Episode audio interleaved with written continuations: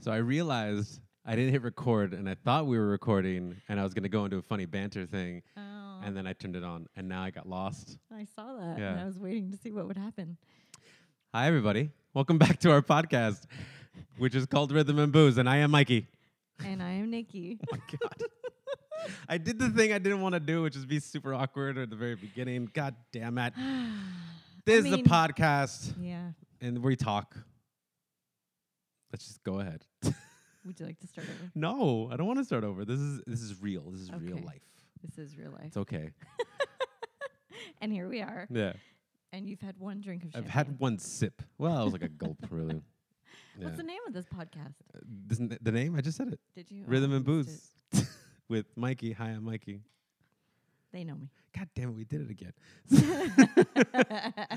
I Uh, assume we'll get better at we'll get this. back. We'll get better. We'll get better. This one, this is showing the progression, and also I just noticed that the desk that we have right in front of us, I put backwards. Yeah, I did notice Yeah, that. I didn't I notice wasn't that. gonna say anything because you Now- did all of this setup. now it might be that we're kicking it back and forth. So, anyways, that's fine. It doesn't matter. Today's weird. it's fine. It's been an up and down day. Uh, so before we jump into the topic today, which we have an amazing topic, I fail. Which I know you yeah. feel one way about it. We'll get into it. Um, our last topic, accepting artistry. mm-hmm. Uh, after listening to it probably twice at this point for Yeah. myself, uh, and then thinking about it for a while, I have a few like extra thoughts, which was bound to happen. Okay, what are they? I think I think it's definitely like an ongoing process, and I and I hope that came across. And like I think that's part of the thing too. It's like, did that come across? Should I do it again? Let's do it again, right? Yeah. And uh, and I I think I have to realize that that is what it is, and it's okay uh, because I'm not done. And as long as I tell myself that, then I have the ability to try something else or in a new way, or say the same thing in a different way. Yeah, I think that after listening back, there's a lot of things that I realize I could have touched on, or Yeah, you know, there's just so much when you talk about accepting your own artistry and your influences and how that shapes you as the type of artist that you are. totally. But I think, like you said, that's part of the process. We're Yeah. like we're still figuring out what that means to us, and I think that's also important. You know, it's it's that we mentioned it Yeah. last time, but it's it's that journey that we're on, Mm-hmm. and like you just said a minute ago, you're not done. Yeah.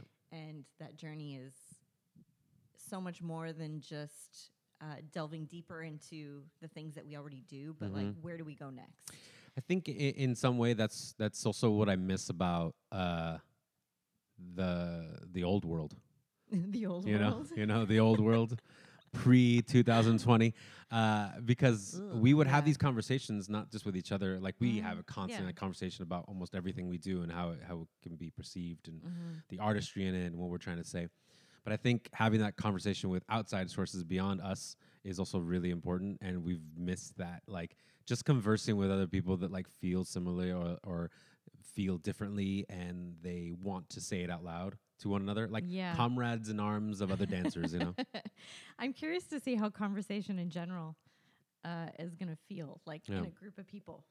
You know, and everybody typically kind of talks over each other, Yeah. but everybody's so used to doing things on Zoom mm-hmm. that is there going to be like this long, awkward delay after everybody finishes speaking before the next person picks up and says what they need to say. Like that. Yeah, exactly. yeah, totally. I think it might be. I, I, I honestly believe from the little interactions that we've had with people outside of our bubble, um, I feel like it's actually been really good and it's been really respectful. And I think people are really mindful of that. And I think they expect the pause now a little bit Right. more, which is nice. It forces you to actually listen Mhm. to what I don't know the person you're talking to is saying. Yeah. Um, instead of thinking about what you're going to say next all the Mhm. time, you have to really just wait and be really sure they're done talking. Exactly. and you got all the information, and the computer didn't glitch, and The artistry of conversation. yeah. that's exactly what I'm. Th- yeah, I feel like that's going to be a topic for us at some point. Um, for those uh, viewers watching on on YouTube right now with the video, our light is just our light is dying. The ring light is dying, It's had a it's had a 2020. Yeah, it's- like the rest of us. and it's it's time to try to get a new one. Uh, if you have any suggestions, hit us up in the comments down below. So we're gonna move on. What are we drinking, Nikki? We're drinking fancy champagne. What's the name of this fancy champagne? I don't know. Don't drop read it. I read it in in the, the, No, you the didn't. pre-show. V- ve- Vive click. Sure. Don't worry about it. Champagne. Bubbles. Yeah. It's yellow. It's the yellow label that looks really pretty Why are we drinking champagne? because the label's pretty. No, not the kind of champagne, Well, but champagne in general. Tell us why we're drinking champagne today. We're drinking champagne today because Mikey thinks it's really important to talk, to talk to me about burlesque and my bur- burlesque career Mhm. and the burlesque world and all those things. And champagne Mhm. uh, is kind of a tradition at my show, Muse. Uh, Mikey would supply the backstage with a couple bottles of champagne for all the performers. The good stuff. The real good Wink, wink. stuff at the Copper Door. Yeah. um, yeah, I think I feel like that's uh, something I've been told a, a, a very long time ago. It's like champagne and burlesque, like definitely go together. a little bit of bubbles and a little bit of alcohol makes you all bubbly. Uh, I don't know if that's really true or not, but I think it's it's also. Um, uh, I don't want to use that term. It's a really great way to um, get you prepared for something you're you're about to do, which may be nerve wracking a little bit. Sure, yeah, it is. I don't think it's needed. Not everybody like needs it Right. or wants it, but um, I know for me, it certainly takes the edge off. Absolutely. it's I- like a glass of champagne and also a whiskey. Yeah. and then maybe another, but no, mo- mo- mostly That's cutting off right there. After, yeah. Cutting off right there. Um, uh, I, I know a lot of people in the burlesque community that we've been backstage that I've been very, very uh, honored to be a part of. Uh, do not allow that, and that's totally cool. And each person has their own thing, and we'll get into that maybe a little bit later. But we're drinking the bubbles because this is uh, burlesque and bubbles today. And like Nikki said, uh, I feel like it's very important on many, many reasons. But I think one of the main reasons that I want to, and you're going to probably hear me say this a lot in the podcast, is that uh, I truly believe in your outlook and your perception and your point of views on the topic of burlesque. Mhm. Um, and it's helped me kind of view it in many different ways. Uh, and the most important I- of which is how similar it can be perceived hmm as we do Lindy Hop. Yeah, there's a Like, lot of similarities. A lot of parallels, Mhm. a lot of similarities. You can draw a lot of lines together um, on many respects, the good and the bad, and everything in between. And so, w- with this whole topic, we really, really want to dive deep, not into just the, the history and like where did you start. Like it's it's more like you gonna use that voice the whole yeah, time? yeah. Only when I ask questions. Uh, I got it from Anjali the day. I think it's uh, it's more important to realize for everybody at home and listening that this is um, uh, these remarks and comments and and point of views are only from Nikki Moxie Gold Marvin, and we'll get more to that later. And but Mikey Pedrosa. and Mikey Petrozza. but it, this by no means means that the, this the whole rich history that is still living right now is Mhm. still ongoing, is still changing as it should be, just like Lindy Hop, just like a lot of things. But there are some truths that we like to say. Yeah. And uh, like Mikey said, just like Lindy Hop, burlesque is a living, thriving community Mm-hmm. with lots of ups and downs, just like every other community. See. So that being said, how did Mhm. you get started? No, I'm just Oh, kidding. No, no, no, no. Let me go to my trusty list over here. Um, Can't see that far. when was the first time you saw, or that you remember seeing burlesque or a performance or that kind of thing? When was the first time you kind of Um? Well, I think that I knew of burlesque as this old timey thing that was in the movies, whether Mhm. it was Rita Hayworth and Gilda or Marilyn Monroe or just, I mean, you name these old movies, it was such a standard thing to have this like showgirl come out and, Oh, yeah. and do a performance, right? Right, it's right. so common in old movies. And I was raised on old movies. Mm-hmm.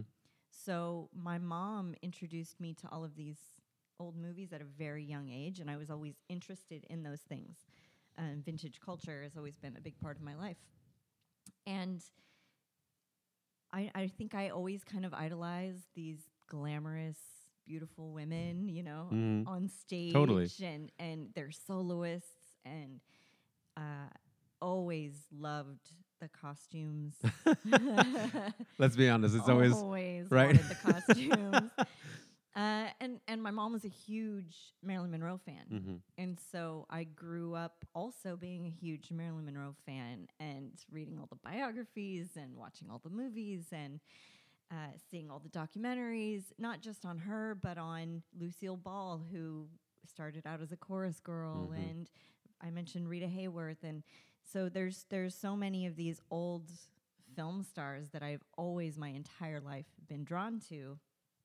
And so I I knew about burlesque in kind of a roundabout way, uh, and also my my grandparents uh, lived in Vegas, and they're part of Old Vegas, Mhm. and uh, The original, you might say. the original Vegas, the cool Vegas. it's pretty cool. The mob Vegas. Yeah, there you go, there we go.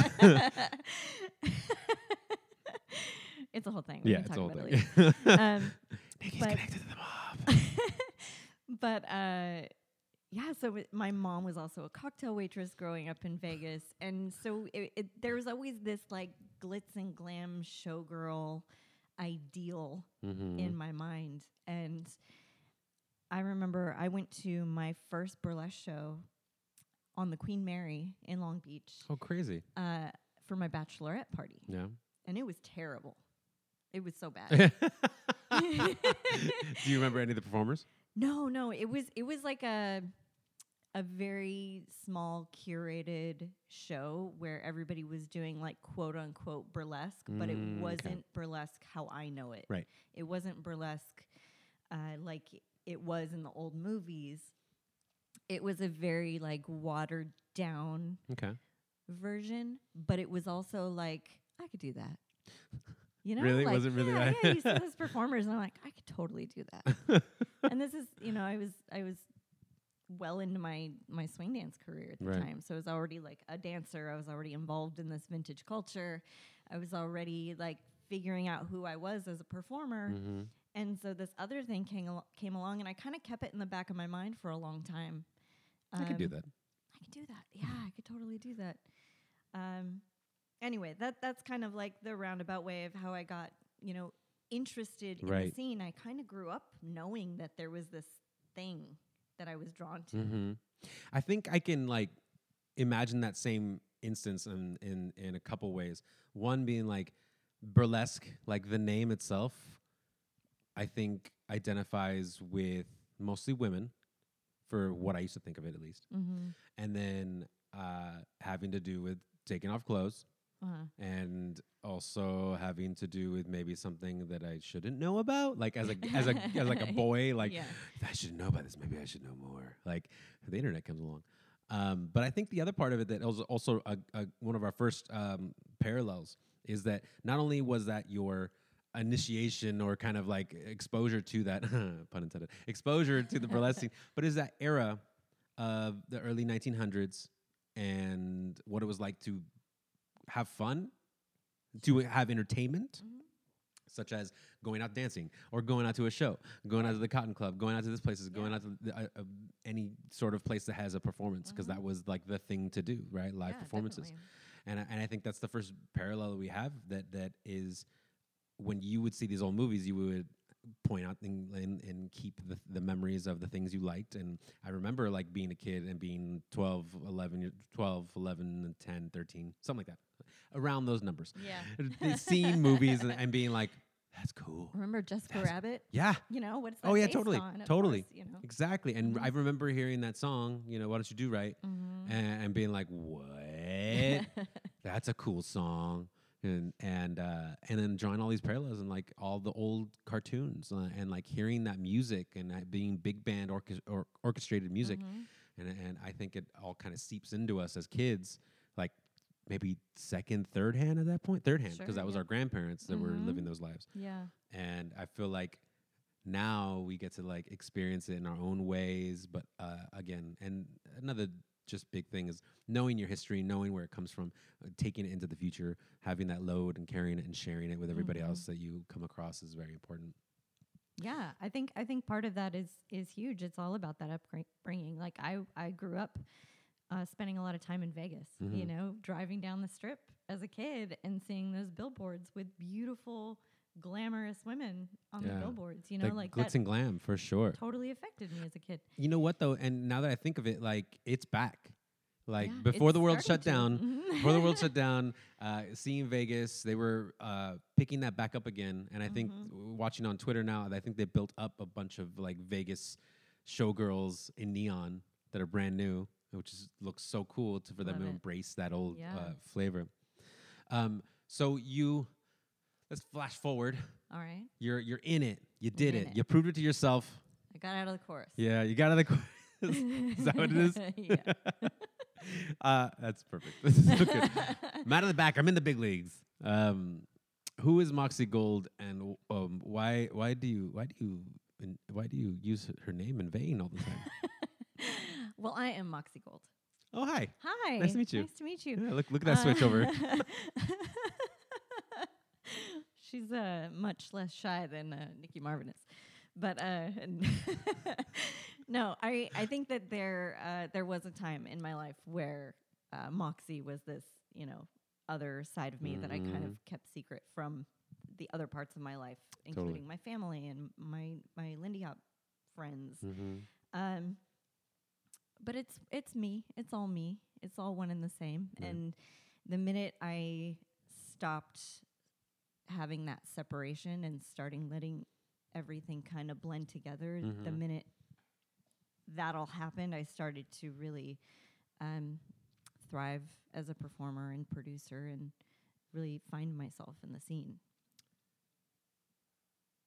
I definitely identify with that. As we've talked many a time, I think with being a part of a community, it's very hard to immediately be yourself. And uh, this Mhm. isn't this isn't for everybody. Obviously, like some people can, and they and they they do very well uh, for themselves in in whatever situation.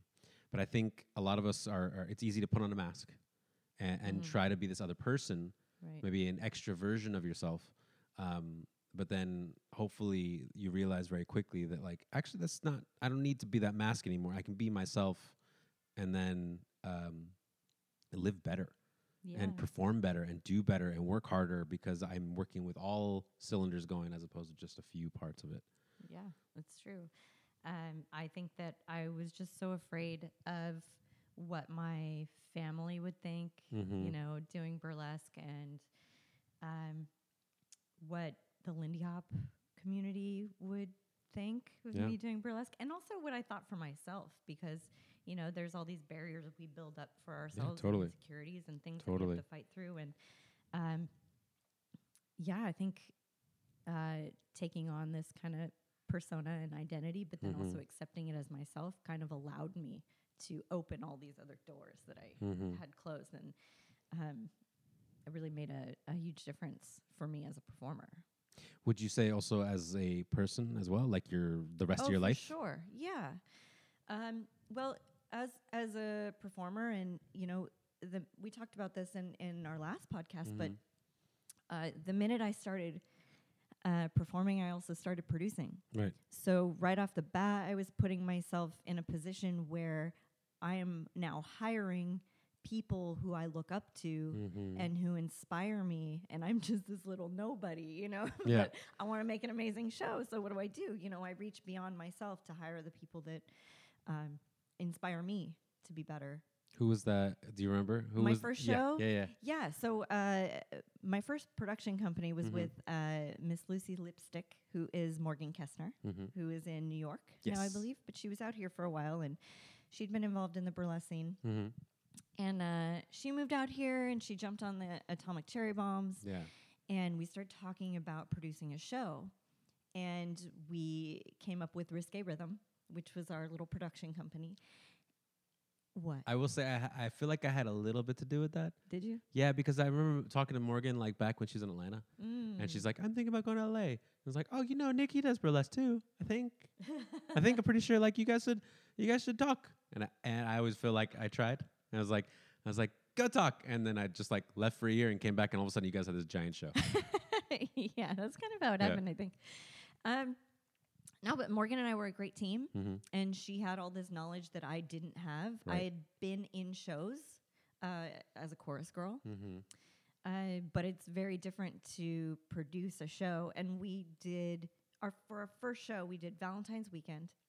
We did two shows a night, Friday, Saturday. We sold out every show. and we learned Wow. so much. It was this tiny little um, art theater Mm-hmm. in downtown LA, and it was awesome. We had a band play Yeah. for the first like half an hour, and there was a little dance floor, and people could dance. And then it was this tiny little f- theater that only fit fif- fifty people. Yep.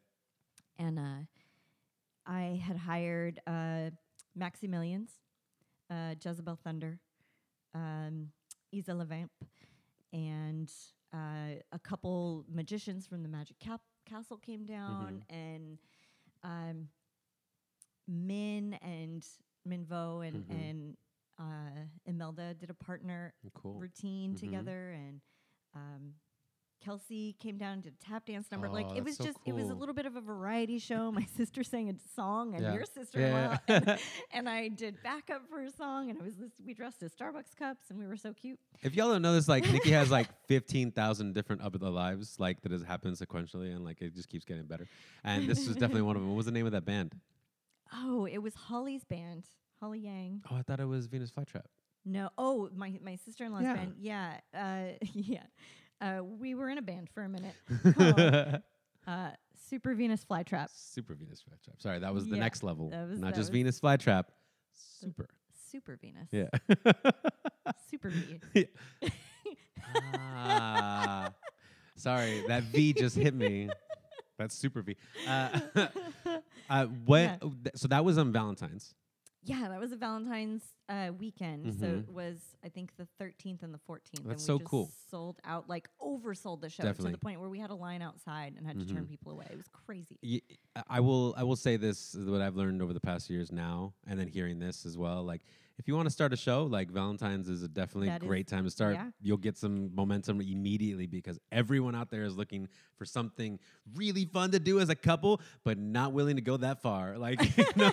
yeah, it's kind of like a, a safe, fun thing to do as a couple, and Yeah. and I mean, it was, we did a good job. Yeah. But I look back at that show and I'm like, oh my god, I can't believe we did this. I can't believe we did that. We I would have done this better, and like Yeah. that experience like kind of shaped how I do shows now in a Mhm. lot of ways. Uh, but it was an amazing experience, and Right. kind of you know, for myself, I had not performed a solo burlesque routine yet. hmm And I was like, well, shit, if I'm going to do this show, like, of course I'm going to perform. you know, like, Well, I can pay myself. yeah, or I cannot pay myself with it, which is how it really goes. Um, Did uh, I, I remember you telling me a story about that first performance. did I? Yeah, Yeah. yeah. It was, I was so nervous. Um, but not that nervous. I had a really, really hard time choreographing it. Oh, really? yeah. So I, I kind of just had my order of operations and then just improvised my way through it. I, I want to get into that in a little bit, especially Okay. that idea, especially that idea. But I know what you're getting at. Yes, I almost lost a pasty on the first performance, but I didn't. But I thought I was going oh, to. okay, okay. So I feel like that's such a thing. Like, I like I always Yeah. feel like the baby burlesquers that I've seen have always like, whoop, whoop, whoop, whoop, whoop, whoop, whoop, yeah, exactly. You're kind of like looking Yeah, down the whole yeah. time, like hoping that it's still there. like let's yeah. let's be honest like no matter what like it's such strong confident people that go up there that are so cool and i admire a lot for doing what they do and admiring them for for the people there every once in a while you gotta ch- you gotta just ch- check check I don't check anymore. But back then, i feel like there's did. other ways people check now Yeah, it's yeah, not like yeah. the blatant you know, like you look down away and you Yeah. catch a glance. Yeah. so where did the name moxie gold came from come from Moxie. So I, I was kind of um I was struggling with finding a name, and it was like a couple weeks before showtime, and I was having a really hard time. And I had this other pseudonym that I went by before, which was which was Ginger Holiday. okay So I had to really think about yeah that. yeah, yeah. i I want to say valentine almost yeah, i was like I no that's someone else yeah. I was like, what was it? there's always a ginger a ginger is always like the first one right, for some and reason that that was kind of the struggle that I was having. There's so many gingers, and I'm not a ginger, and I'm you know like. I was kind of when I chose that name, I was Mhm. thinking of it more like um, Ginger Rogers, like Ah, yeah, you yeah. know, as opposed to redhead or Yeah. whatever. Yinyer, it's a soft G. Yinyer. Oh, Yinyer. I Yinyer. got it wrong. Yeah. but um, no, uh, Morgan and I were going back and Mm. forth in email, and I would say, I don't know, I don't know. I'm just, just, you know, send me, send me ideas. I need help.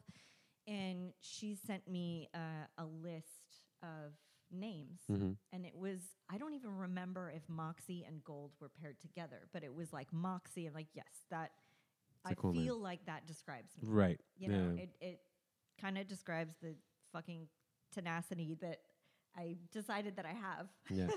Well, know, it's it, it's always synonymous with like, hey, she's got a lot of moxie. Exactly. And which so- who the fuck knows what that means? okay. yeah. But I was like, all right, all right, I re- that resonates with me, you know, Uh-huh. Moxie. And I'm like, all right, I've always worn gold. So I love gold.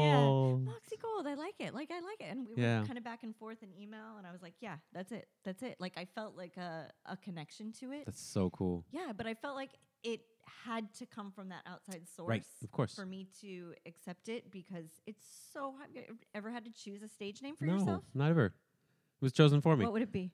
Mine? Yeah. I've gone through so many, and you've heard me every time I was Just like, throw out a couple. like it was uh, what was it? Um, the the uh, show burro. That was the first one because instead of Mhm. show pony, which is like a helper, a show pony is a show burro, because uh, brown people be browning. And uh, I think another one was uh, uh, like popping a pasty, but it would be Papa Pasty. Uh, That's a great name. That's yeah. got to be a name yeah, that, already. that is a name with somebody. I I, Yeah. I remember searching it up. I think it was the name of a show actually.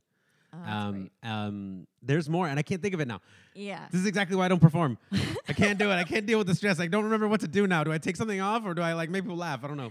Uh, I, th- I, I, there's, there's something so cool about hearing that story.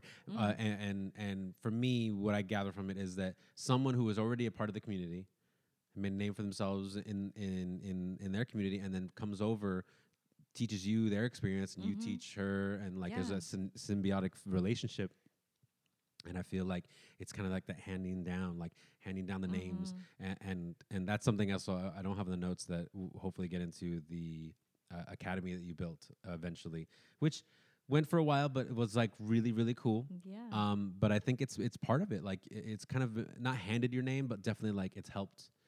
You Yeah. like helped someone else in the community helps you get a name. Well, that that's kind of a thing in Yeah. burlesque. So you you kind of have uh, someone who fosters you, Mm-hmm. whether it's you take burlesque classes and it's the instructor and they kind of you know show you the ropes and Yeah. introduce you to Mhm. producers or they help you put together your first act Mm-hmm. or you have another performer who kind of helps you along your way.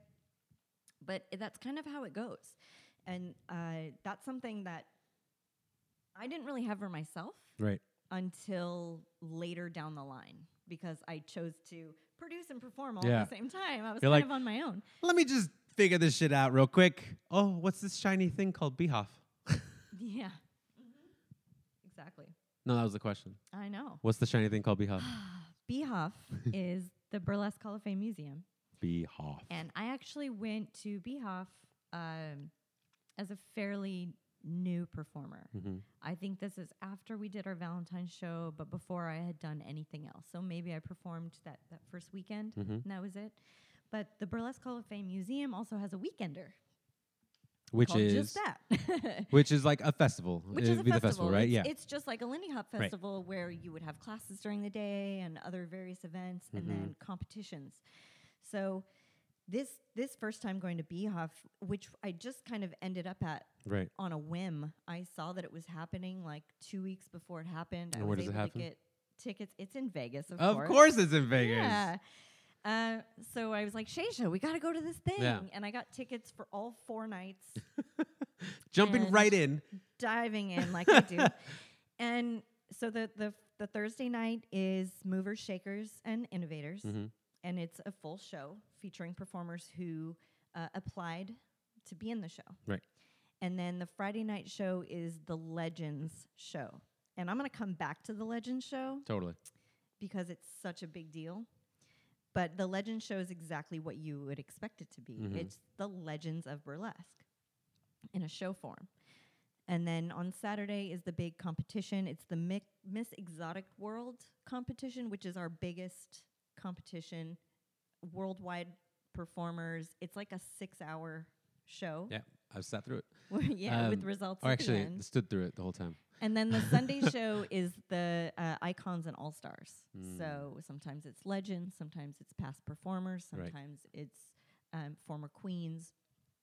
Um, but it's just that first experience was just mind blowing for me. What do you remember? What's like the one standout or standouts? Hmm. Excuse me while I Um, reach over. Oh, you can go ahead and refill my little bubbles Yeah. too. oh, okay. Keep go- keep talking. I'm gonna keep talking. So, uh, it's my first time at BHoF. I forget what year this is. Maybe this is like 2014, and I go to the Legends show, and the Legends show is exactly that. It's the originators, the innovators, the people you've seen on the the, The- old VHSs. right, and the black and white clips that you see. Mhm. Uh, it's performers from the 40s, 50s, 60s, 70s, 80s, all doing burlesque. Right. Because again, another j- drawing another parallel is it never went away. Right. It became what is easily termed as a underground scene or underground Mhm. community. It's just not Mhm. in the forefront of, of the everyday people, but it was still around and there was people still killing it in different Yeah. ways. well, burlesque had a resurgence in the 80s and 90s, Mhm. just like, or late 80s, early Right. 90s, just like Lindy Hop did. Just like you have. the same exact thing. The the scene died. People sought out these legends, Mhm. and they said, "Teach me." Right. And they did. And you know, at this first BHoF, I got to see them perform. Mhm. Blew my mind. It completely blew my mind that these you know old ladies would you know come out in their wheelchair and get up and just kill it on stage, and it blew me away. And then I had the opportunity that same weekend to take classes from a couple of the legends Mhm. and these were amazing opportunities. I, I took a class I'll never forget from Toni Elling. Okay. Oh, right. Toni Elling was uh, named supposedly by um, Duke Ellington, Mhm. and she was his satin doll. So there's a Duke Ellington song, Right. Satin Doll. Supposedly, this song was her song. It was made for her. That's so cool. And not only did I get to take a class from her, but I got to see her perform. Mhm. And I was just like floored at her stage presence. And it ch- something changed in me that weekend. Right. And I was like, this is this is definitely something I want to pursue. This Mhm. is definitely something I want to be a part of. I didn't think I could ever make my way to that stage, but I knew that I wanted to be in that room Right. Of every course. year. Of course. And I think th- I, I, again, it's just like drawing the parallels is understanding the past and the connection there. When it makes a connection with you, you can either um, not pay attention to it or just leave it alone and just have Mhm. fun and just be there for what it's worth. Yeah. Or you pay attention to it a lot and you really understand it and you really try to get to know it and, and it becomes a part of your life. Do you remember uh, your first time seeing a Lindy Hop legend? I think, man, I don't remember exactly who it would have been. Let's see. Somebody If in LA, was- probably. Yeah, it was somebody in LA for sure, and I think it was probably like at Bobby McGee's, Mm. and it was like watching all like Hal and Marge, you know, Marge DJing and Hal just out out on the side of the floor where he it's like his his booth and watching all the people like dance around. I don't even think I danced that first time. I think I was just watching everybody and just getting used to that idea that like these people are the people I was watching on these video chip video videos at home just a minute ago Yeah. and like trying to break it down and like having them talk to me eventually. You know, it was it didn't all happen at once like that. It was like definitely a, a long period of time, and I feel like that connection to them, especially someone like Hal, Mhm. who like gave me the time of day, and like definitely my partner at the time, Cassandra. Mhm. Her mom was like, "Oh, you know," she was like, "I'm gonna go talk to him." You know. He's not. He's not a scary old man. He's just an old man. And I was like, you know, these two, they just won the contest, so and they used your move. And and to, oh yeah, what move? And I was like, merry-go-round. Let me see it. Oh, okay. You know, and then and then that whole idea, like, and then connecting that way, and and, and I'll never forget the idea. I can see it in my Mhm. mind's eye. You know, I can definitely pinpoint that moment where I was like, holy crap. But I think um, the same thing is to be said with anything you you kind of fall in love with or or or become connected to literally like almost like your soul is connected to this past connected to this tradition connected to this um, community of Mhm. things that happen and people that live in it uh, and will continue to live in it and i think you you have the choice at that moment to pay attention to it or not.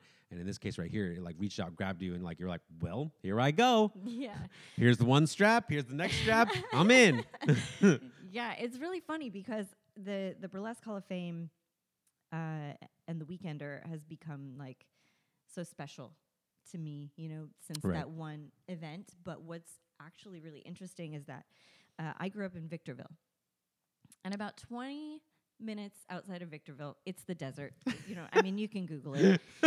Uh, Maybe if it, it might not be on there. but about 20 minutes uh, north of uh, Victorville Mhm. is a little town called Oh, Helendale. right, right.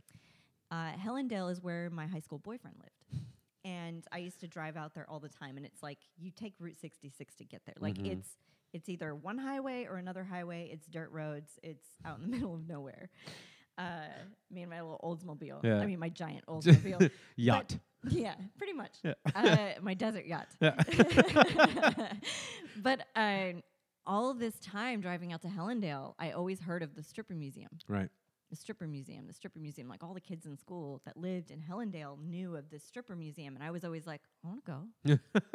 I'm gonna see what's up. Seriously, like, Yeah. I want to go. Yeah, I want to go. wanna that go. sounds awesome. I Yeah. want to go. Uh, never went. mm-hmm.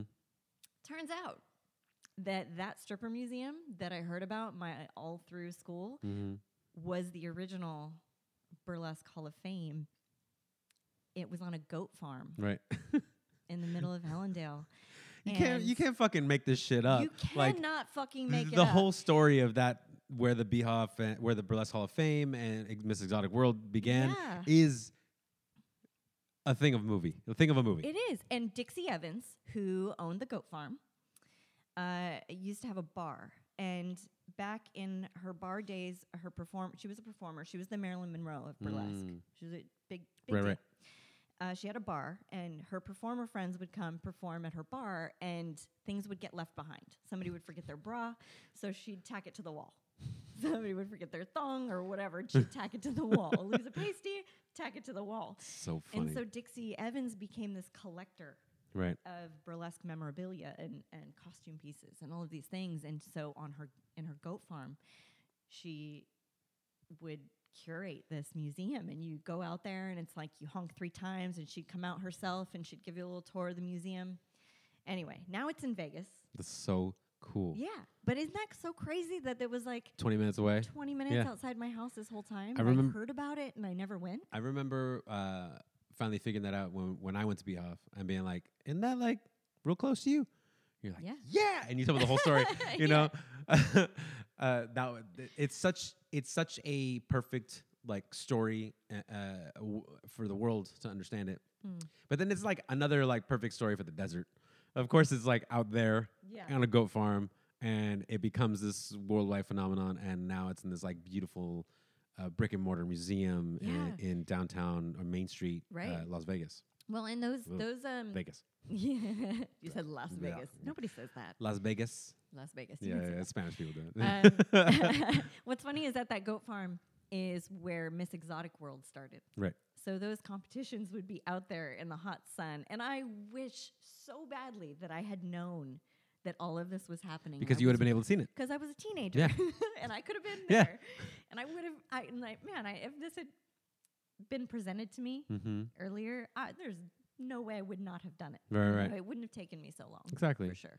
And I think I think in general, like even having that story, it being so close, is part of the magic of it, and Yeah, the mystique totally. of it, of it Mhm. all. Uh, I think uh, my experience at BHoF is, is is exactly that same feeling uh, that I would have going to like somewhere like Camp Hollywood, where there was a bunch of these dancers, all that I admired through through uh, videos and, and watching them and hearing about their stories from other dancers, and I th- I feel like that was the culmination and it was through the history, through the living history that I got to see. And I feel the stories you told me of BHoF, I understood that a little bit, very, very, very surface level. Yeah. Obviously, you can't understand something until you're seeped in it. Mhm. And then uh, 2019, when I go visit uh, BHoF in Vegas, and it's my first night there, and it's uh, the Legends Night, Yeah. and. I was just like. You're like you're sitting with me, and I was like, okay, whatever. And then we sit down, and then your entire talking about every single one, and not for a second did my eyes like divert from this amazingness. And yes, to, to put it like let's put it plainly, Mhm. it's a, it's a bunch of older people getting on stage and doing their thing they used to do when they're in their twenties, thirties, or 40s Mhm. And they're so much better. and there's so much better and it's the smallest things and it's it's the smallest things and you're like afraid at first and then they get going and you're like holy shit i understand. I understand why the universe is the way it is. I understand why the clock moves this way. Like i understand why the world turns. Like there's like a lot of little things that i don't think i would have understood if it wasn't for my experience through lindy hop and understanding that Right. and appreciating that. Appreciating the VHSs when I was a kid and, and understanding that these movies meant something to somebody and they were art and and the dance was cool but I didn't really recognize it until later and then understanding that I can meet those people down the Mhm. street and then all of a sudden I can meet those people doing their thing amazingly you could say the same thing for burlesque Totally. Yeah, it it's crazy how parallel they really are. And I think coming from the swing dance scene and, and having such a love and appreciation for the legends of our dance, totally having the opportunity to to spend time with them and and watch them from Mhm. afar, even or watch them on their videos, um, having the opportunity to see the same kind of thing with the burlesque legends, like obviously I was, you know, like enamored by it the same way I was the Totally. legends, and it, it was just so amazing to see that that community cared for their legends as much as we cared for ours, yeah and like truly appreciated, you know, everything they did to make this art form what it is right. Because you know you think about the legends of burlesque and and what they had to live through mm-hmm. to pave the way for us to do it today. Like burlesque history is women's history. You know these women were doing this when it was illegal. Right. And it was a job not just an art. It was an art but it, it's also a living. And it's amazing that we get to do this today and it's accepted yeah and what that means for for them creating that opportunity for us. it's kind of this uh we discussed it the other night as well like it's it's definitely a a women empowerment movement plus a work plus a job Yeah. plus a living like Mhm. you said uh, plus for minorities it was also another way for them to be uh, amplified and pushed forward Yeah. into into people's other people's realm because or else they would have never been experienced to that too Exactly. you know and i feel very humbled by that because like i think a lot of the times as a lindy hopper we would like see the world and see it's all its trashiness and weirdness and be like oh but lindy hop was the bastion of hope and like if if people if people could just learn to lindy wait don really like put it out there and like, it's just, just teach, teach people to dance Yeah. and, and they'll do it. And like I, I as much as it's performance art and and it's it's- a different animal. Um, burlesque is still like this dance, and uh, like it could be appreciated in many ways. And that's not to speak for all of it. you know, like just the same as Lindy Hop. I can't say Mhm. every Lindy Hopper out there is like true. Like you must believe in them. Like Yeah. it's like good job, finger painters, good job. You know, like there's definitely that same feeling in in, Sure. in, in Just every art like in every art Every art form, form. every community. Yeah. and and knowing the history really helps you appreciate the ideas and the traditions that have not only just influenced that community, w- whichever you want to think of, burlesque, Lindy Hop, anything else, uh, but also I- infected, infected, no, in, uh, but also affected the rest of the world. Yeah. I mean, there's so many stories out there about what happened to burlesque dancers in the heyday and Oh, how many how much shit they got into Oh, and yeah. like i mean, we don't have to go into it, but like you could just search this shit up. Like it's very like there's YouTube clips of people talking about it. Oh, definitely. One of the most amazing things about BHoF is on Sunday they have the Legends Talk, Mhm. and all the legends get up there, and it's this panel, and they're lined up from their uh, decades. It's huge. It's so amazing. and it's awesome. they talk about their experiences, their It's history. Honest. It's It's real. super honest Yeah. too. Yeah, you get you get the real deal from them, and um, they're happy to share it.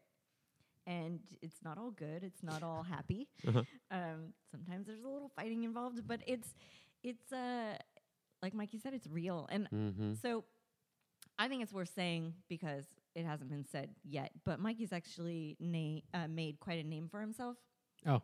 uh, in the local burlesque scene uh, because I brought him in as my uh, show stage manager, mm-hmm. and everybody loves Mikey. The performers adore him and they want him to perform so badly. It'll never happen. He dances around backstage and it's everybody's like, music. "When are you performing?" You- You missed it last week. there was no show last week. I'm, Yeah. It's fine. Then you missed it. but so it was really important to me that you know Mikey was part of the scene. He Mhm. had to see BHoF. He had to Totally. hear the legend speak, totally. and so he got to hear firsthand. So how did that affect you, hearing firsthand from the legends? It was like the exact same thing as like what I remember from Camp Hollywood Legend talks, you know? And and I feel like um calling them legends in the first place is also a sign of, of respect to a person that maybe have never felt that before. Mm-hmm. A- and and and if if you feel inclined and to call them that, that is that is the way to respect them is, is to call someone Mister or Sir or Doctor or or Mrs. or Miss or Doctor like anything Mhm. like that is to respect their their place from one person to another. And I feel like that in itself was an amazing thing for me to realize Mm-hmm. is that these are legends not just for what they did on a stage, but like you know the life they lived Yeah. and how it paved the way for uh, many, many other people.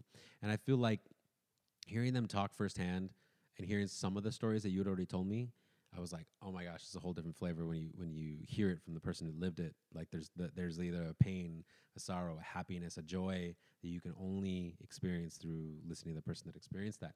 And um, I think one of the biggest things that affected me that whole time, not but like during the Legends talk, but also uh, outside of the Legends talk, was uh, uh, experiencing Camille, Camille, Two thousand. Camille 2000. Mm-hmm. Was it the, the girl of yesterday, today, and tomorrow? Oh yeah. Yes, nailed it. Taglines, it's a thing. Everyone Oh, has it. Taglines. amazing. Mine are terrible. no, yours if are anybody great. wants Yours are to good. write me a good. tagline, Yours are good. I could use a good tagline. Yours are good. Your high bar makes it really, really hard. But uh, but I think in I think in general taglines is a real thing. It's like when they announce your name or they announce your tagline and then your name. You know, like old school boxing, like the thriller from Manila. Boom. You know, it's like it's exactly that. Yeah. so it's, it's like it's the girl of yesterday, to today, and tomorrow. Camille 2000, and this force of nature comes out and what ends up being her last performance of her life Yeah. Uh, comes out to the Legends uh, um, night and She was the legend of the year, so it was She was awarded. performance. yeah, Mhm. and, and and she came out with uh, just an amazing piece. There was not a dry eye in that in that room, and mine included, absolutely. And it was just emotional and and and heartwarming and uh, just. And this makes sense when you when you figure the next thing I'm going to say is it's a giant fuck you to everybody that ever said no to her because uh, while facing the last days of her life, she decides to go out on stage and just like middle finger everybody. And I'm just like, that is the coolest shit. that is the most metal. That is the most fucking hip hop street shit. Every oh my god, you are not man, you are not woman, you are Camille 2000. like oh my god, it's Yeah. just like crying, but also like like anger and joy all at the same time. It was it was Mhm. just it was it was punk rock for sure. Yeah, I, I, that's a perfect way to describe her. I, my first BHoF, I was struck by you, Mike. You just spilled. As He's very passionate right now. Uh, no, the, my first BHoF, Camille did a performance in the last show of the weekend, the All Stars and Icons, Mm-hmm. and she came out and she did this this uh, this number with nunchucks. and she came to one side of the stage and she did this whole thing with the nunchucks and then she went over here and she did it and she went to the back and did it and going on and I was just like, oh my god, like this is one of the coolest, weirdest, but coolest. Like, Yeah. this is awesome. She's so old and she's doing that and it's so fucking cool. Yeah. Like, oh my god, like I can just hope that I'm dancing. Yeah. You know, when I when I get older, when I reach seventy. Yeah. But to be out there and fucking walking around the stage in leather and nunchucks, like, come on. Who gets to do that? Fucking punk rock. That's Yes, exactly what that is. is. Oh my god. Anyway, so yeah, she's she's uh she is greatly missed in this scene. Totally. Yeah. Uh, it was really fun to hear uh, the stories from the legends, but also from from hearing some stories from you, hearing some stories from other performers like backstage at Muse, or uh, and by that point ma- making friends with some some of the other performers and being able to Mhm. just like shoot the shit, and then watching uh, people hit that stage for the the big contest for what ends up being Miss Exotic World a- Mhm. and, um, the Boylesque as well. Yeah. You know, watching some of that stuff was was really really amazing because I, I had started to form opinions about it. And, and it's different and, and it's different from going like I like that I didn't like that it's different from like well I like this because of this and this but I didn't like that and I think I would have done that different like it's it ends up being the exact same way exact same feelings I have when I watch a, a, a Lindy Hop or a swing dance performance mm-hmm. of any style. Mostly because like I, I can envision myself there, but also I can hear the music, and the music always makes people move a certain way, mm-hmm. but not the same way. Yeah. And, and and I respect that. So I, I, I see that some performers are moving a way that I, I enjoy, and other people are interpreting it in a different way. I'm like, okay, and and I think through that I was able to then like see the world. It's like it's sort of like um, spoiler alert, sort of like WandaVision. when when Monica goes through the portal or through the, the shield, and then she starts seeing the world a little bit differently, and it's it's sort of that. It's sort of realizing that you're in a sheltered world, and you see this other sheltered world, and you're like, "Huh, I want to belittle it because it's not my world right here." Mm, yeah. And then I go towards it and I'm, well, I can kind of see inside. and It looks kind of fun and cool. And that doesn't look as bad as I thought it was. And go creep a little further and further and further. And soon enough, you're in that other world away from your other bubble. And not to say that it's completely different. It's actually ends up being uh, like an like an advanced version or more experience and more Mhm. that more abilities can be sought after there. And you start looking around, you're going, wow, everything I knew before still applies here. But now I can see different ways of how it can be used and how I can appreciate other people's usage of it. And and Mhm. maybe that's taking the metaphor a little too far, but like either way, like I, th- I it's like the same thing I said before for the last podcast. Like a passion or art form is is like a goggles to how to see the world, and and like sometimes when we're really good at it, I can offer those goggles to you or someone else yeah. to help you see the world the way I do or see the world a little bit differently. And I and I think truly from from experiencing um, the burlesque community and and experience them um, uh, with open arms, like they've let me into understanding things in a whole different way, Mhm. uh, not just performing, even though that's true, but life and, and and seeing how many people live it in a different way and and still can live it in a very happy and healthy way. But you know, not everybody's perfect, so that's fine. but Sure, like at the same time, like it's just it's great to understand new personalities and new life experiences through a different community. Hmm. Do you think that those experiences in the in the burlesque world have changed how you see the Lindy Hop scene? Totally. Yeah. Totally. I can I can see the it's mostly through the similarities. Hmm. The simil the similar people that like let's put it uh like in a way like in, in Lindy Hop sometimes people start uh advancing their place in in in the world in the community because mostly maybe out of necessity because no one else is around is doing Sure, it so they start a class or they start a night and Mm-hmm. cool and they they figure it out as they go and whatever. And i think there's a similar th- sensation or a feeling in in the community of burlesque. Um, but i think it's it's very also very similar like people just want to perform. People want to be seen. People want to be heard in a way. And i feel like that that that the way it is now it, it helps that Mm-hmm. there's like so much opportunity i feel like and and now with like youtube and now with the, this new world that we live in where we- yeah with zoom world where people can start podcasts out of their living room or or yeah and uh, and stuff like that i feel like it's the similarities like that like Mm-hmm. we find new ways to entice our, ourselves and, and push ourselves to do new things so me moving not moving but me experiencing something else from another another community helps me bring it back. I've always felt that like i as much as i love the hip hop culture and the hip hop life and the dance itself and the music uh, i've never been a part of that community.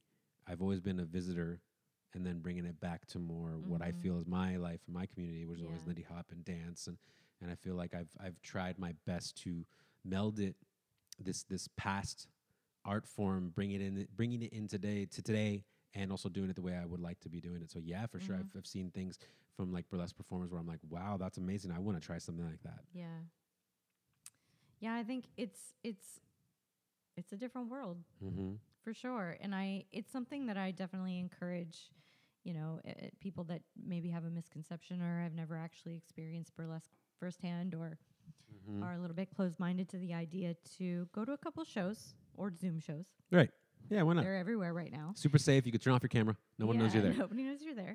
uh, and just kind of get a feel for what's happening. And, Totally. and there is something to be said for the uh, inclusivity yeah, absolutely. in the burlesque world. And the, um, you know, there's a saying that all bodies are burlesque bodies. mm-hmm. It's it's not this idea that you have to be the Vegas showgirl body type to perform burlesque. You don't have to be Exactly. a specific gender or you know, you don't have to look any particular way. And I Right. think that uh, allows for a certain type of freedom Mm-hmm.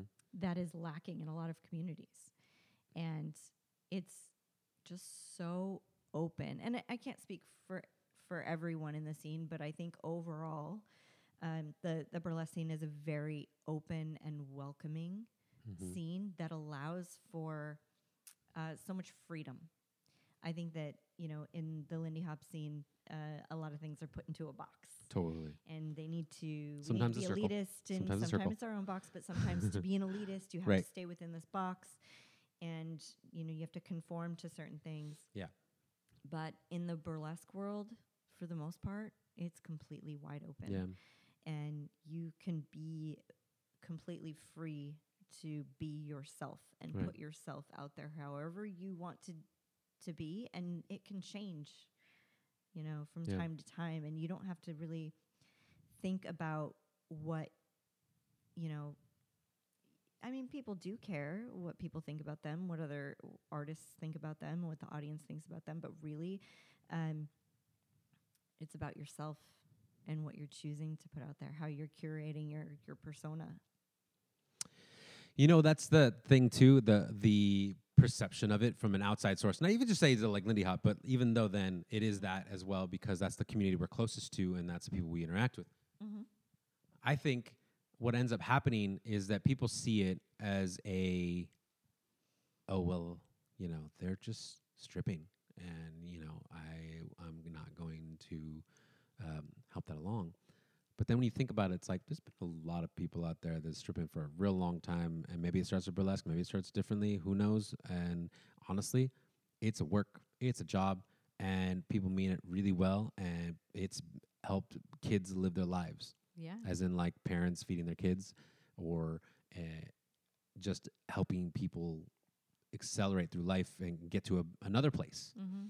Uh, a, hopefully a, a betterment like in life as, as we all hope you know right going up the ladder or moving through the through the through the branches of a tree but like I think the perception can be seen that like, well, you know, that's it's sexual and it's and we shouldn't necessarily. And I'm not talking about anybody particular. I'm talking about just a general public. Mm-hmm. And from what I've seen is is that yeah, I, I can perceive it that way, or I can see it from my vantage point, which is like happens to be a lot of times we're just really really lucky uh, uh, from the from the wings of uh, like Muse's stage, Mm-hmm. where I get to see amazingly powerful people get on that stage and control a crowd Yeah. in in the best way possible in the most um um oh my god i can't believe i lost the word uh in the most uh, consensual way yeah. as in sure. As in a person comes in pays for an experience they're gonna hoot and holler for people to take Mhm. off their clothes they're really pretty ornate clothes and, and then but the the trade-off is that they can hoot and holler but as soon as i come up to you i have all the power as a performer and i've Yeah. seen it so many times woohoo yeah and then you walk up to me and i go uh, uh, what are you trying to do and like you have a hand out and you're like uh, what do i do with that hand and Take you're like glove take- take now. Yeah. but now I don't know how to move. It's seen it so many times that every Yeah. performer that I've seen, um, and, and this is speaking only for me, worth their while, has been able to really control a crowd in such an amazing way. And it was really, re- uh, sorry, I'm going in a huge roundabout way. I'm so sorry. but I'm, it was really amazing to see you begin in the burlesque community and see you go from one point and then like we have in uh, a long period of time like let's say three or four years where we're Mhm. like we're just like on the outskirts with each other we call it the schism we'll talk about that another time Yeah. during the schism and then coming back to muse and being your stage manager and watch you perform again i was like holy shit You're really good. You know, I was like, you're you did the thing. Sorry, you did the thing really good. Where you did the thing and you and then the thing and the guy was like, uh, and you were like, uh, and I, uh, uh, cool, you did that thing. Like that was really good. And I remember you were like, really? Thanks. exactly that. I think that it's uh, that's one of the most magical things um, about burlesque is that the most vulnerable person in the room, the performer on stage in nothing, hmm next to nothing, Right. uh, is the most powerful.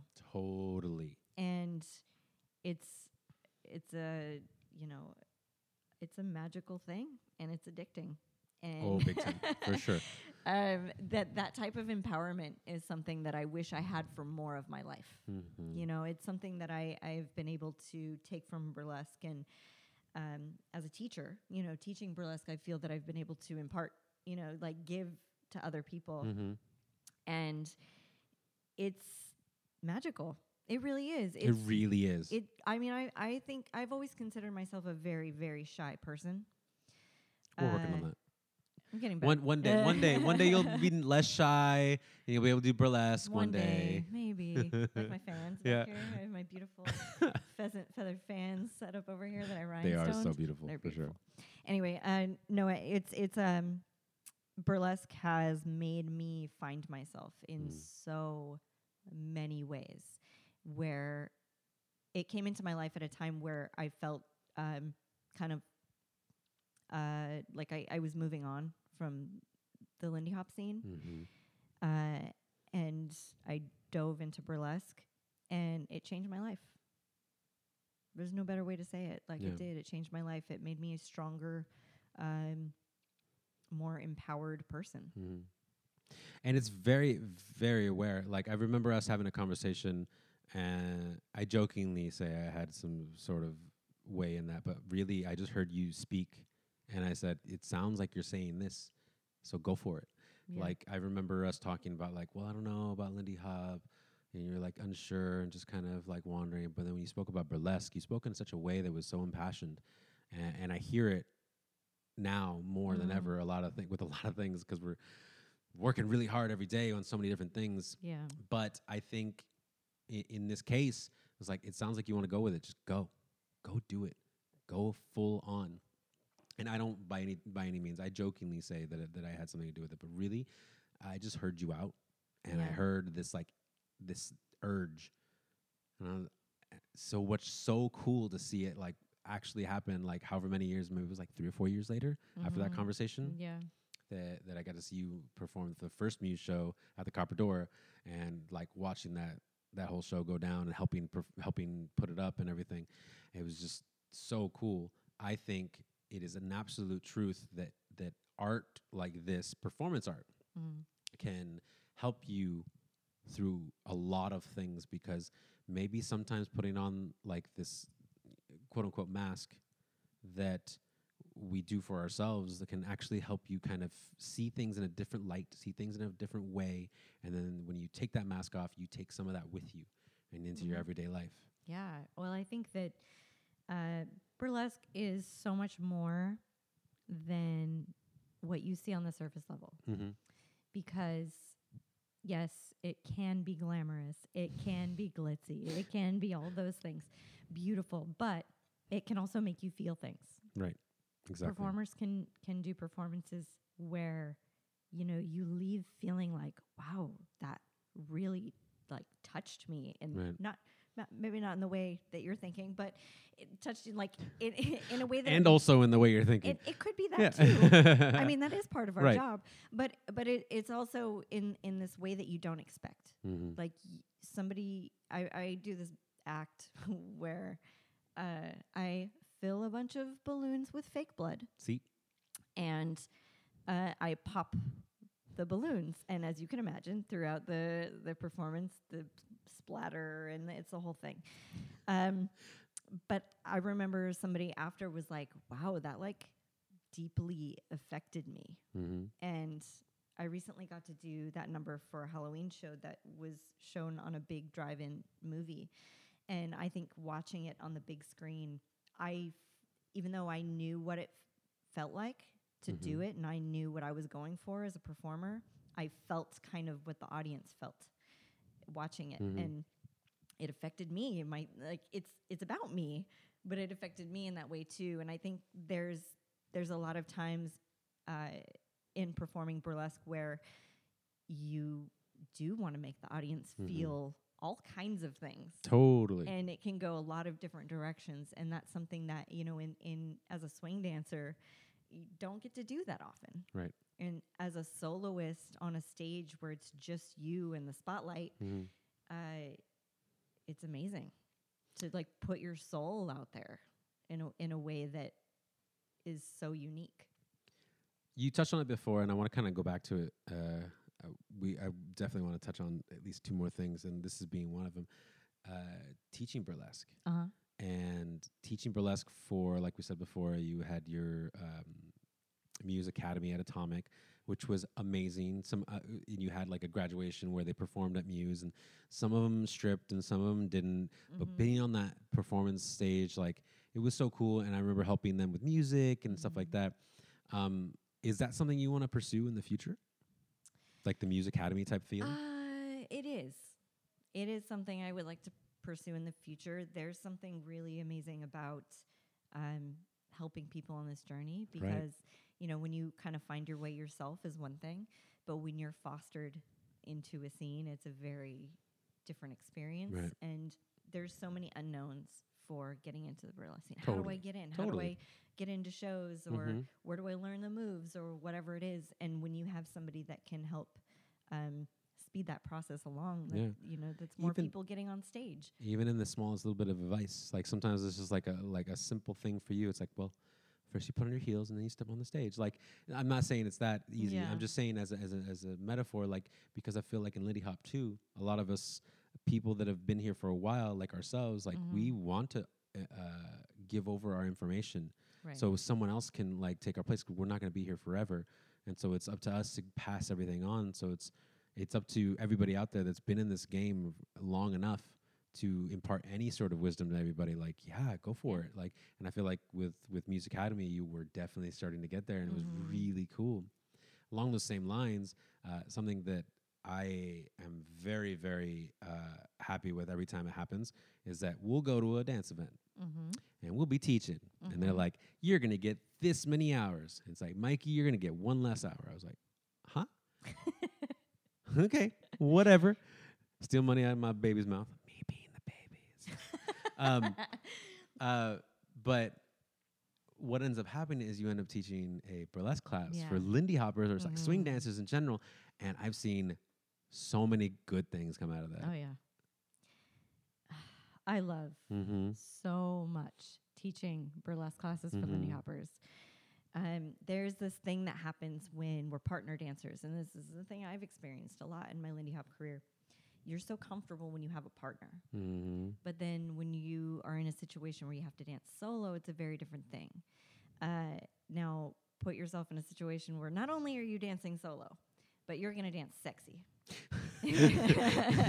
You're gonna go out there and do it. to non-Lindy Hop. Yeah, music. yeah. and everybody's like, oh, like it's, it's a my favorite thing um, about teaching burlesque to swing dancers is seeing that immediate transformation. It's almost Mm. like flipping a switch. Like you give permission Right. to a hundred women and sometimes men and or All all over Yeah. everybody, all genders, Yeah. all identities in a room, you say go, and they're like, okay, let's do this. And they like go wholeheartedly. And that's something Mhm. that I love about swing dancers. They're like so down, Yeah. you know, to try things. Absolutely. And, um, I've seen people go into your class uh-huh. like white as a ghost, blank face, big eyes, holy shit, and then I'll come back an hour later and I and I'm like coming to bring you a coffee or like coming to like be like, "Hey, like how'd it go?" And, and I see people of all sorts of identities coming up to you and like surrounding you, asking you tons of questions. Everybody's flush, everybody's super happy, energy is super high. Yeah. Like there is a, there is a feeling in that room that is just like, "Oh my god." can you attribute to one certain thing that you feel that you impart in them, or is it is it mon- many things, or what I, happens? I think it's like I mentioned. I think it's that permission. yeah, You know that that like it's okay. Like let loose. Yeah. Go for it. And I think it helps that I set. Uh, I give them very specific parameters. Mm. Like here's a bump. Here's a grind. Right. here's a shimmy. Here's a stretch. Right. Like here's a pose. Like there's all of these these elements that are really important. And as soon as they have those elements, Mhm. the first thing I always teach is how to improvise. Mhm. uh, and like here's the pieces we dance typically to music you know we start out with um, music that is written specifically for burlesque Which is like big band music, but really it's big band music but but specifically um oh i'm blanking on the name right now ah i'm blanking but We'll, um, we'll post it up. yeah we could we could post the link Mm-hmm. um but we, we dance to music that's specifically written for burlesque. So you hear where the bumps go. Yeah. You hear where the grinds go. Yeah. You hear where the shimmies are. You know, you, you want to move in a certain way that that fits the music. Right. And as soon as people know what those things are, you just let them loose. And then you switch it up and you put on Led Zeppelin. Yeah. You know? and then you switch it up and you put on The Weeknd. And Yeah. then all of a sudden everybody's like grinding on the floor and dropping into the splits and doing backflip. and you're like, what just happened to my room? I did one class at Lindy Focus mm-hmm. and I taught a little routine and it was after all this improvising. And I told people like, oh, if you have a sweater or whatever, you can like take it off during the routine. Mhm. And we did like the little eight count intro and turned around and this guy was in his underwear. I'm like, how did that, how did that happen? How did you get Perfect. there so fast? But it, it's just like this this this uh, openness and freedom that I love that people Right. seem to find in this class. Yeah. And and I don't necessarily attribute it to me and my teaching. I attribute it to this like I gave them the tools. right. They saw the possibility and they Mhm. took it and ran. Well, that's that's teaching in a nutshell. Yeah, but it, but at the same time they they felt themselves Right. empowered enough Right. to go for it. Right. It's still their uh, choice whether to to jump into a thing that's calling for them, and then Yeah. but you're there to like greet them and give them like the gift basket basket of like here's some things that make you smell good, some roses, some champagne, and a thong. Like go for it. Like have fun. Yeah, it's all you need. And and I think I think what I um what I see you do as well is the same thing that we do in a lot of our dance classes, eh, whatever it may be at that point, is that we want to show the empowerment and show the community of empowerment. So like it's not just it's not just being up there and doing your thing with just a couple tools.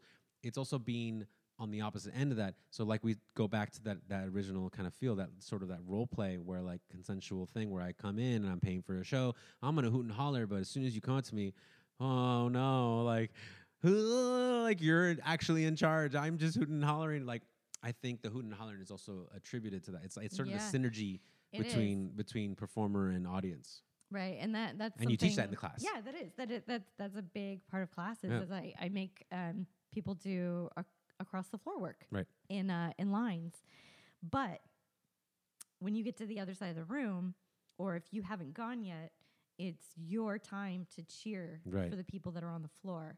And so a lot of times, you know, at, at a Lindy Hop event, there could be anywhere from like 20 to over 100 people in Mhm. a class like this.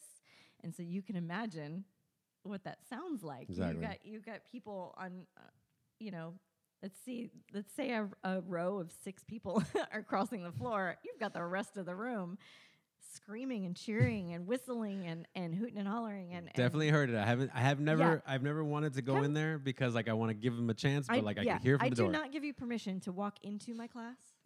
You know, Mhm. but come stand outside the door. Yeah, exactly. and just listen. Definitely happened before. I was like, awesome. uh, I'm just gonna not go in there. Okay.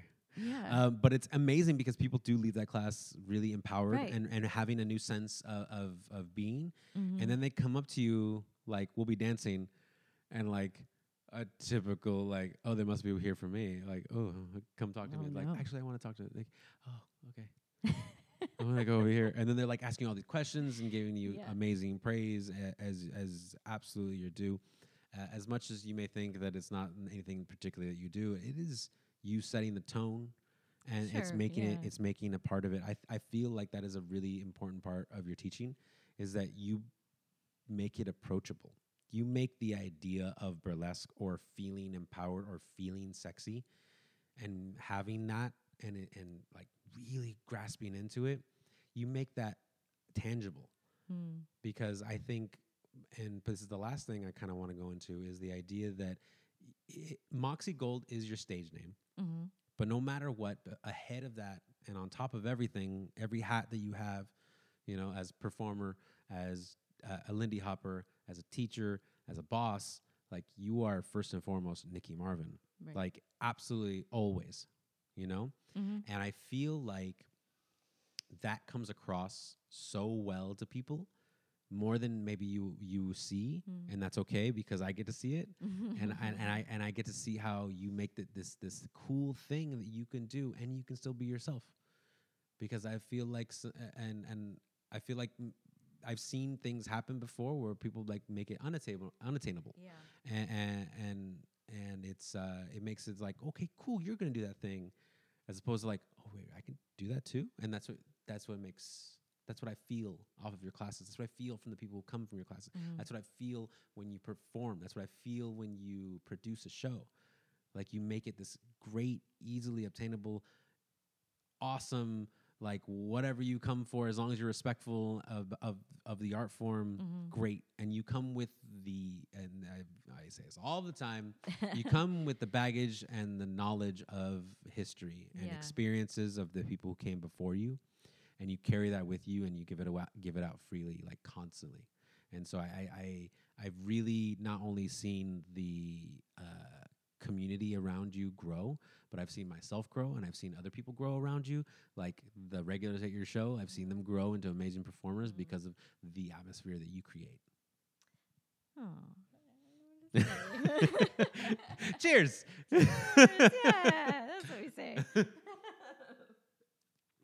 Great this is us drinking That's a- this yeah, is us drink. drinking um Um, that no, that that's that means a lot. You know, like mhm.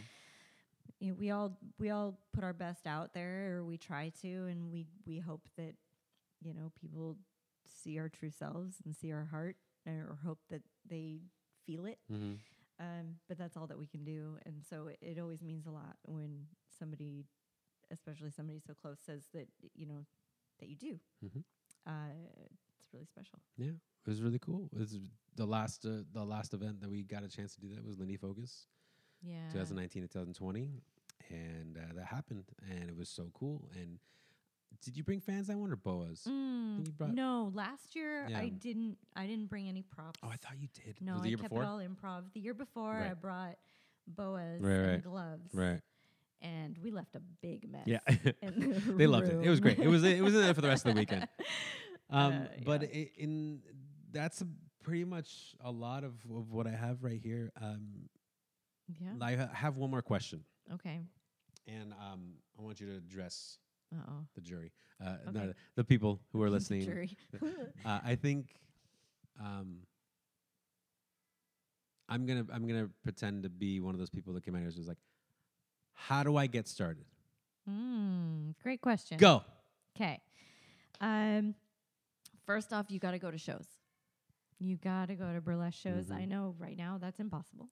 well, Zoom. Um, but there are Zoom shows. You can Mhm. go to the next Zoom show I'm in. You can go to um, any Zoom show that I mean. Send send me a message. I'll I'll get you started.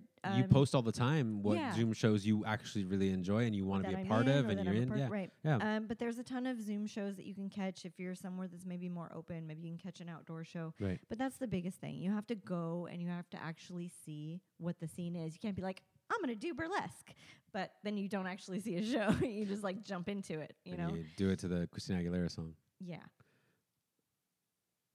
There's. Can you put insert crickets there? Yeah. Okay.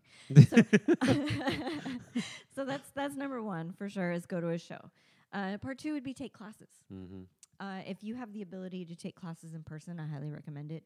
Um, chances are, uh, and find out if that person that's teaching classes is actually a performer, Right. Because that's key. Mhm. Um, find out if you can take classes from somebody in your scene. Just Google burlesque classes; something will come up. Um, ideally, that person should be a performer. If not, look up Ginger Valentine and her strip school because she's an amazing performer, uh, award winning performer, and she's got these super accessible um, online classes, but she Mhm. also does a um, dance with GV, I think is called on Instagram, Mhm. where she do, she'll do like free live stream classes. Right. And she's super classic performer. She'll teach you all the basics that you need, and she's super hot and an amazing performer. Totally. Um, so I highly recommend checking Also, that out. Always speaks on empowerment, yeah. so it makes you feel better already. She will inspire you to no end. Mhm. Um, definitely check her out. That that's the first part. You gotta, you know, see the shows. Mhm. You gotta get yourself moving, learn the basics, and then you know, from there, it's it's a good idea to to make friends with a performer. And if you're going to shows and whatnot, you can find somebody that can mentor you, Right. that can help you get an act together. That's the third part is that you got to get an act. It's kind of like if you've ever seen the movie Gypsy, you got to have a gimmick, you know, like it's a thing. But you don't really need the gimmick, but you do need an act. hmm And a lot of times to get into shows, you have to submit. So it's not that, um, I mean, a lot of times once you're an established performer, producers producers will reach out to you and say, "Hey, you fit my show. Come Mhm. perform in my show." Um, but when you're first starting out, you have to submit to shows. So that means you would film yourself performing your act from start to fin- finish, even if it's just in your living room. Right. And then you would submit that video to producers in your scene, and they'll either book you or not.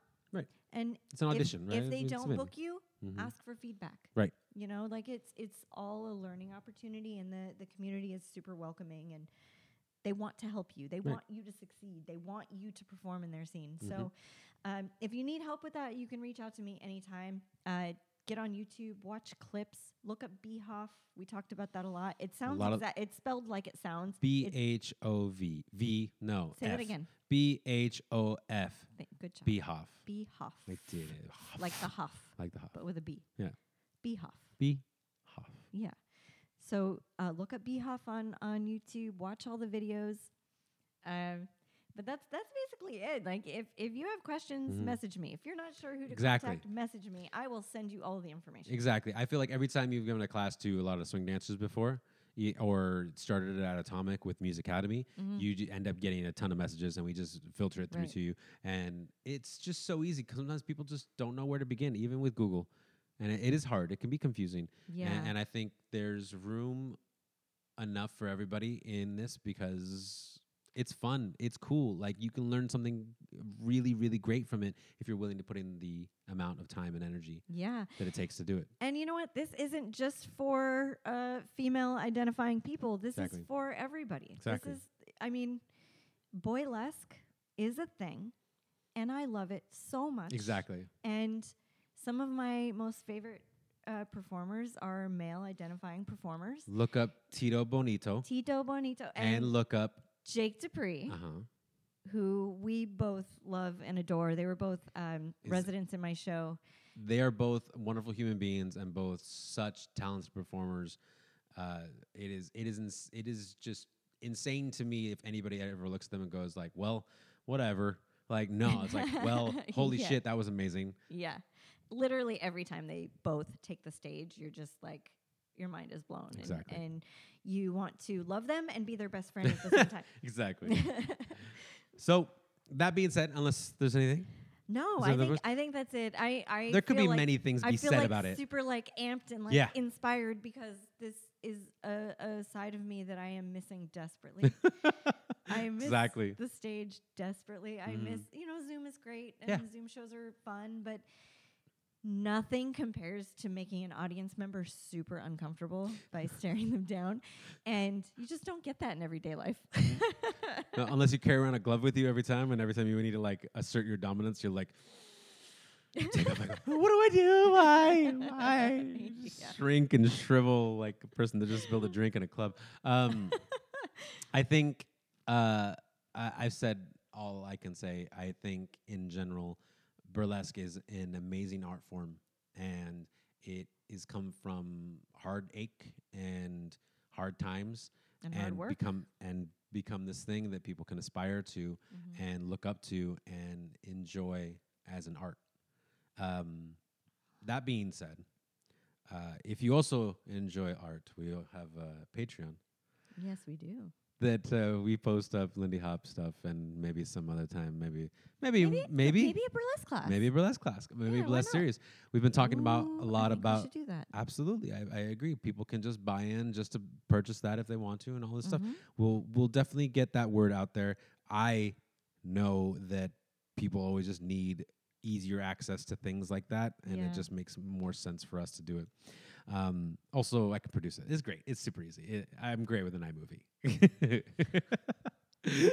Anyways, guys, thank you guys so much for listening to another episode of Rhythm and Booze. Um, this has been so amazing and, and so enlightening, and I hope people really get something out of it in the sense Mhm. of learning something new, of maybe something they didn't know was that close. Yeah, it really is. Yeah, We're like neighbors. exactly.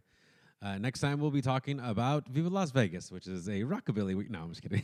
I was gonna say that's news to me. yeah, but no, yeah, let's do it. no, that no. awesome. another time, another day. We'll definitely have that. Maybe we can have uh, what's the what's the guy's name? Which guy? The main person who runs it. We'll Tom? talk, yeah, we'll talk to him. Why Tom? not? We'll reach out. Be like, hey, be on our little shitty Big time podcast. for us. He's not gonna. He's gonna be like, "Fuck your podcast." Get out of here." Perfect. Do it. And thank you guys, everybody, so much. So you can always catch us on everything that we do, which is basically uh, this podcast on Patreon. We just joined TikTok, which is a whole nother discussion to have, which is super fun and frightening and weird, I'm but gonna also have to cool. do some burlesque TikToks. It's gonna totally, happen. totally. I mean, you've been watching all of them. I you're like, I could do I that. And it was like, prove it. Uh, and, and if you enjoy our podcast, please rate and review us on everything uh, like Apple Podcasts for sure. It helps us in the algorithm. It helps us with all that bullshit. Uh, but you can catch us on Apple Podcasts. You can catch us on Google Podcasts and Spotify, Stitcher, Spot everything that you listen to podcasts on. I have been not good as a host today. I'm sorry. No, you're great, but I think that that bubbles got you. yeah, bubbles they, they got got you, me. They they? got me. All right, everybody, thank you so much. Bye.